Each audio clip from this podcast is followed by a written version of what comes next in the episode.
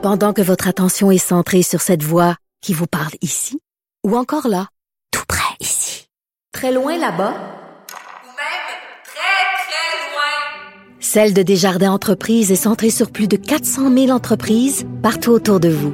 Depuis plus de 120 ans, nos équipes dédiées accompagnent les entrepreneurs d'ici à chaque étape pour qu'ils puissent rester centrés sur ce qui compte, la croissance de leur entreprise. La Banque Q est reconnue pour faire valoir vos avoirs sans vous les prendre. Mais quand vous pensez à votre premier compte bancaire, tu sais, dans le temps à l'école, vous faisiez vos dépôts avec vos scènes dans la petite enveloppe. Hmm, C'était bien beau. Mais avec le temps, ce vieux compte-là vous a coûté des milliers de dollars en frais, puis vous ne faites pas une scène d'intérêt. Avec la Banque Q, vous obtenez des intérêts élevés et aucun frais sur vos services bancaires courants. Autrement dit, ça fait pas mal plus de scènes dans votre enveloppe, ça.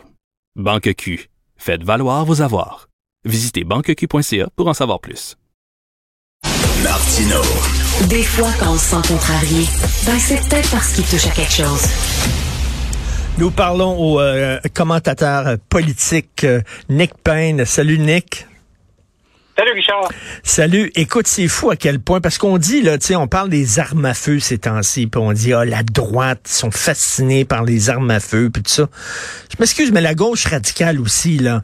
Euh, Souviens-toi, là, il y avait des, euh, des, des marxistes-léninistes, maoïstes, etc., qui allaient euh, s'entraîner euh, dans des camps au Moyen-Orient, armés, qui, il y a encore tout ce fantasme-là de la révolution armée. Et là, c'est ça, le Zanetti, qui rend hommage aux grands militants qui ont participé à la crise d'Oka. Christy, des gens qui avaient des armes d'assaut illégales dans les mains. Ah, c'est, euh, écoute, c'est, une nouvelle. euh, moi, ça m'avait échappé. En fait, j'ai été mis au fait de ça quand j'ai vu le maire d'Oka réagir. hein. Oui, oui, ben oui, moi aussi. C'est du journal euh, qui rapportait ça hier, je crois. On a été plusieurs à manquer ça, probablement à cause des nombreux euh, congrès et conseils nationaux de tous les partis politiques qui existent en fin de semaine. Là. Mais euh, c'est, cette- sortie-là euh, de Zanetti est proprement euh, a une odeur de scandale. Moi, je trouve, et je trouve qu'on des fois on fait la part belle à Québec solidaire sur ces questions-là. Il faut euh, se souvenir que cette déclaration-là, elle ne sort pas de nulle part. Hein. Québec solidaire est favorable à la partition territoriale du Québec en faveur des Autochtones sur le principe que si nous euh, voulons nous-mêmes, comme nation, exercer notre droit à l'autodétermination, il faudrait qu'on reconnaisse la même chose à euh, une poignée de, de, de- ah, parce que ce sont quelques petits peuples de quelques centaines, quelques milliers de personnes, puis on- ils ont l'air de trouver ça, Québec solidaire, intelligent comme position. C'est une position condamnable. Je sais que oui. le, le, le, le- le régalien au Québec, c'est pas une notion très bien comprise parce qu'on est toujours en politique provinciale, mais il est urgent qu'on s'instruise un peu là-dessus, qu'on fasse valoir davantage que Québec solidaire échoue lamentablement l'examen le plus élémentaire sur ces questions-là. Quand tu euh, ambitionnes de gouverner un État, ton, ton premier, ta première, euh, ton premier engagement, ça devrait être de veiller à l'intégrité territoriale de l'État en question, qui est la moindre des choses, et de la na- et, et de l'intégrité tout court de la nation qui est qui est souveraine sur ce territoire-là, autant que possible. Alors, c'est euh, vois-tu, t'ouvrir comme ça, gentiment, béatement, à la partition du Québec sous prétexte que les souverainetés des peuples du Québec sont importantes, parce que ça, Richard, c'est aussi dans le vocabulaire de Québec solidaire et dans un livre là, qui a été publié euh, l'année dernière, je crois, le livre souverainiste des députés de QS. là. On parlait de nos souverainetés au pluriel. Alors, tout le monde va avoir son petit pays indépendant sur le territoire du Québec. Ça va être formidable. Euh, tout ça est d'une candeur euh, euh, sans nom parce qu'on oublie complètement le contexte dans lequel on évolue, qui est, entre autres choses, l'instrumentalisation constante tout au fil de notre histoire des peuples autochtones par le pouvoir, euh, le, le régime d'Ottawa pour, Ben pour oui. mieux euh, affaiblir le Québec. Hein. C'est, alors, on n'ouvre jamais cette porte-là. Je comprends là, que il y avait un peuple de 4 millions de personnes euh, sur le territoire du Québec qui voulait sa souveraineté, euh, un peuple autochtone, ce serait autre chose. Mais là, il n'y a pas d'objet, il n'y a pas de, il y a aucune bonne raison de, de, d'ouvrir la porte à ce genre d'affaires-là. Maintenant, dans le cas de la crise d'Oka, c'est une bourde majeure parce que Il y a personne au Québec qui pense comme ça, Zanetti, que ça a été, qu'il y a eu des retombées positives. Ben oui. Des bandits, des malfrats, des trafiquants d'armes et de drogue. Te souviens-tu, Richard, de, le- le- cette- les, Québé- les Québécois ont été humiliés et traumatisés dans cet événement-là. Te souviens-tu de John Chiachia assis à une espèce de table à pique-nique le long de la route qui Non. signait une entente avec des, des bons Ben hommes oui. masqués jusqu'aux oreilles. C'était gênant. Euh, on a fait- Ben oui, on et, écoute, euh, le mouvement souverainiste québécois euh, rapidement s'est distancié du FLQ. Hein, Souviens-toi, René Lévesque avait condamné le FLQ dans des termes on ne peut plus clairs en disant il n'y a aucune cause qui mérite qu'on prenne les armes, ça n'a pas d'allure. Et là, là, Solzanetti qui dit hey, il était armé, il était masqué, c'est cool ça, bravo, vous êtes des grands patriotes. Oui, mais rendons-lui justice. Il dit qu'il n'y a pas eu juste eu du bien là-dedans, que la violence, c'est pas bien, tout ça. Parfait. Mais le- la simple idée de dire, ah, il y a quand même eu du bon dans la crise d'Oka. Moi, je cherche encore pour qui ça a été bon, sans farce. Est-ce, que ça a été bon même pour les Autochtones, là? C'est, sans blague?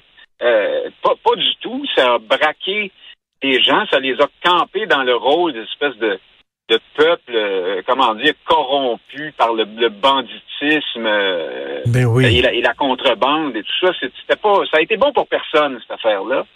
Et euh, vraiment, là, il y a une espèce de, on est dans la, relec- la relecture fantasmatique là, de l'histoire du Québec là, pour pour la rendre euh, conforme aux idéaux du wokisme. hein. C'est là, c'est là qu'on est rendu euh, à Québec solidaire. Et il faut connaître un peu aussi Sol Zanetti, euh, qui, que je connais moi depuis son passage à Option nationale. C'est un, Hum. un valeureux militant, mais c'est quelqu'un aussi qui est une sorte de caméléon politique qui adhère complètement aux idéaux du groupe dans lequel il s'installe et jusqu'à en mettre plus que les clients demandent. Euh, un- J'aime bien ça, un, cam- caméléon. Alors, écoute, ça chiré du côté de la gauche avec la sortie de Sol Zanetti. Du côté de la droite, Éric Duhem, qu'on croyait nationaliste. Moi, je le croyais nationaliste. D'ailleurs, il était venu à notre balado, devine qui vient souper avec euh, Sophie Durocher, puis dit oui, oui, oui, je suis un nationaliste, tout ça. Ben là, écoute, il s'exprime sa question nationale, puis toi, tu dis que c'est le vide absolu, là. Ah ben là, c'est ça, c'est une autre nouvelle, je trouve qu'on a traité trop Oui. rapidement euh, la semaine dernière. Euh, euh, et, et, et c'en est un autre du M à qui on fait la part belle des fois sur certaines questions, trop à, à mon avis. Moi, je suis impressionné par la capacité de ce bonhomme à tenir des propos euh, avec l'air sérieux, hein, l'air de, de, de, de, de, de- est quand même un expert qui parle de son sujet. Mais en fait, ce sont des propos légers, euh, brouillons d'un d'un animateur de radio de controverse. Là, c'est pas très conséquent, pas très cohérent. Souvent, il est dans ce registre-là. Et là, sur la question nationale, Mais ma qu'est-ce qu'il dit? Écoutez parler à Radio-Canada, là, dans une entrevue pendant une dizaine de minutes. Il- il- Finalement, il dit, alors il dit qu'il est nationaliste, puis il reprend mot à mot, morceau par morceau, tout, toutes les pièces du discours libéral ordinaire là, sur, le, sur la, la question nationale. Ben, ça va bien, puis euh, Montréal est bilingue, c'est fantastique, et puis euh, il faut pas être coercitif sur la langue, il faut plutôt in- inciter les anglophones à aller au cégep français. Hey, pas de farce, là. Penses-tu vraiment qu'on est à veille de réussir ça? Euh, ça m'a ça m'a stupéfié parce que tout de même, dans son programme, on parle beaucoup de la défense de la langue française, de la responsabilité pour le chef de l'État du Québec de, de protéger cette, euh, la seule nation en Amérique du Nord. Bon, mais dans le discours de Duhem, on n'est pas là du tout. On est dans le discours libéral, là, le Hum. plus ordinaire sur ces questions-là. Il n'y a rien, rien. Il y a les lumières sont allumées, mais il n'y a personne dans la maison. Exactement. Le Wi-Fi se rend pas dans toutes les pièces. Et euh, écoute, du côté, bon, on a fait euh, la gauche, on a fait la droite. Du côté du centre, centre, euh, la CAQ qui va faire de l'immigration son enjeu principal des prochaines élections. Il y a des gens qui disent que c'est bien dangereux, ça, parce que l'immigration, c'est de la nitroglycérine, c'était vraiment manipulé avec énormément de délicatesse. Et là, de prendre ça comme euh, ton sujet euh, fétiche pour les prochaines, la prochaine campagne, ça appelle à des dérapages. T'en penses quoi? Ah ben oui, mais là, ça, c'est des gens qui aussi ont probablement beaucoup aimé le documentaire de Francine Pelletier, euh, qui ont de la, bien de la misère à ne plus être en 1997, là, On est en 2022. Il y a possibilité aujourd'hui de parler de ces questions-là, d'autant plus qu'elles préoccupent véritablement les Québécois. Et les Québécois, non, ne sont pas racistes et xénophobes et dans une espèce de pente glissante vers le, le, le, le, nationalisme ethnique et tout ça. C'est vraiment il y a des questions qui se posent là-dessus et je ne sais pas si tu as lu ou passé le texte de Robert Laplante dans le. Je l'ai pas vu. Parle-nous-en. C'est un texte, euh, je, le conseille à nos auditeurs, très important. Laplante, c'est un intellectuel, euh, disons-le, là, souverainiste, c'est le directeur de la revue l'Action nationale, mais c'est aussi un universitaire et un chercheur. Et euh, c'est jamais, c'est pas quelqu'un qui a été historiquement dans la mouvance euh, nationaliste qu'on appelle identitaire, là, même si cette expression-là veut rien dire, là, mais je veux dire par là nationaliste plus affirmé, là, ou euh, qui, qui, douterait sur l'immigration et tout ça. C'est pas quelqu'un qui était là. Et aujourd'hui, il parle des objectifs d'Ottawa, d'aller à des, seuils d'immigration euh, hallucinants dans les prochaines années. Il explique bien que pour lui, ce que ça veut dire, ça, c'est la fin de la nation québécoise à moyen, voire court terme. Et euh, son texte est percutant et ça vaut, ça vaut hmm. la peine d'être euh, d'être lu. Et donc, oui, oui, Legault a tout à fait le droit et, la bonne idée, à mon point de vue, d'aller là. Maintenant, on s'en est parlé souvent ensemble. Richard Legault n'a euh, pas les moyens de ses ambitions. Euh, s'il a, des ambitions dans ce domaine-là, euh, son nationalisme, ce n'est pas une promesse creuse, c'est une promesse d'avoir une émotion. Euh, Et sans action concrète. Il va japper euh, en temps opportun, puis ils vont retourner dans la niche après. Il n'y a pas d'autre issue possible. Non, mais euh, écoute, Nick, c'est qu'ils n'ont même pas de plan B. Je parlais à Mathieu Lévesque, un député caquiste qui vient de sortir un livre sur la CAQ, et je disais, si vous faites dire non, s'il dit non, même si vous avez 100 députés, mettons, il dit non, vous faites quoi? Est-ce que vous avez un plan B? Est-ce que vous avez envisagé de vous faire dire non? Il dit non, non, non, c'est sûr qu'on va se faire répondre oui, on est confiant. Je dis oui, mais est-ce que vous avez envisagé de faire dire non. Non. Ils n'ont pas de plan B. Non, c'est ma thèse depuis longtemps. Moi, ils y croient vraiment. Euh, Mais voyons. Ce qui est fascinant, c'est une espèce de régression. C'est comme si le réel n'avait pas eu lieu. Euh, toute la période de 90 à, à 2000 n'existe pas dans l'esprit de ces caquistes-là. Et on, va, parce qu'on est de bonne foi euh, et qu'on a fait notre profession de foi fédéraliste, on va obtenir, on va faire des gains. Non, il n'y aura pas de gains, évidemment, pas de gains. Mais non significatif. C'est entendu, je je fais pas, je joue pas au devin en disant ça. C'est dans, c'est, ça ne le, système, le régime, l'architecture du système dans lequel on évolue ne, ne, permet pas ça. Ça n'arrivera pas. Non, mais en même temps, moi, euh, euh, je, comprends Justin Trudeau. Euh, si vous voulez tous les pouvoirs dans tout, ben sacrez le camp puis faites un pays. Si vous restez ici, c'est ça la fédération, vous n'avez pas tous les pouvoirs dans tout. Voilà. Ben, c'est ça. Mais François Legault tire cette conclusion-là, la CAC n'existe plus.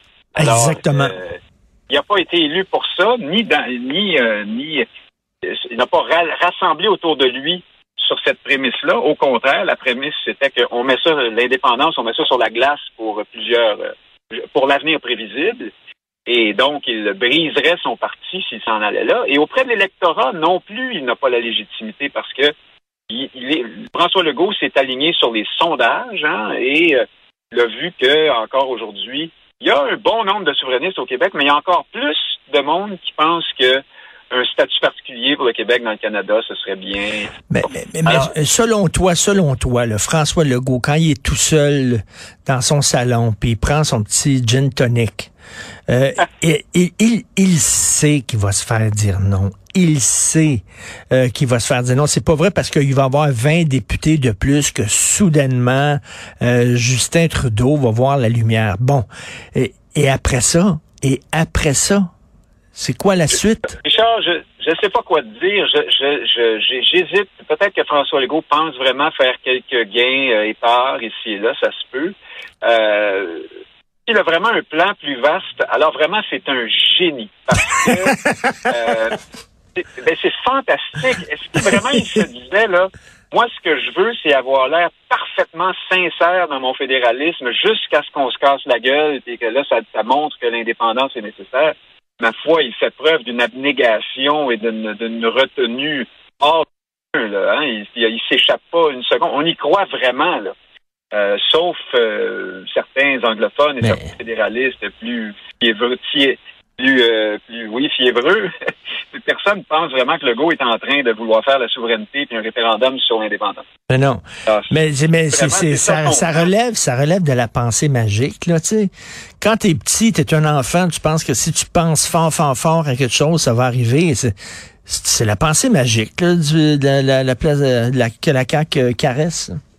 Oui, oui. euh, c'est- Puisqu'on est dans la magie, euh, puis les, les- la vie en rose, les lunettes roses, moi, des fois, je, je, je me plais à, à imaginer un scénario à la, à la tchécoslovaque. C'est-à-dire que le- en Slovaquie, avant l'indépendance, les, les Slovaques souhaitaient majoritairement une nouvelle entente avec les Tchèques, mais il y avait 35-40% de souveraineté. Et puis, un beau matin, sans crier gare, les deux chefs d'État se sont assis. Ils ont signé une entente sur, pratiquement sur une napkin. Et euh, l'indépendance s'est faite sans tambour ni trompette. Et depuis ce temps-là, tout le monde est bien content. Évidemment, c'est un fantasme, je pense pas que ça va arriver. Mais des fois, je me dis, coudon, François Legault pourrait peut-être se lever un matin, puis euh, si les sondages sont bons, euh, y aller comme ça. Mais évidemment, avec qui il parlerait à Ottawa, c'est un autre problème. Il n'y aurait pas d'interlocuteur comme euh, en ont eu un Écoute, en tout cas, euh, on va voir la suite bientôt de ce film-là et j'espère vraiment qu'ils ont un plan B dans leur tiroir. Sinon, vraiment, c'est Ben, c'est un film irresponsable. qu'on a, déjà vu, euh, Richard, Ben donc oui. on connaît la suite. là. euh, Ben à moins Exactement. y a- à moins nouveau scénariste qui entre en ligne de compte. Merci beaucoup, Nick. Toujours un plaisir de te parler. Salut, Nick Payne. Réciproquement, salut. Bye.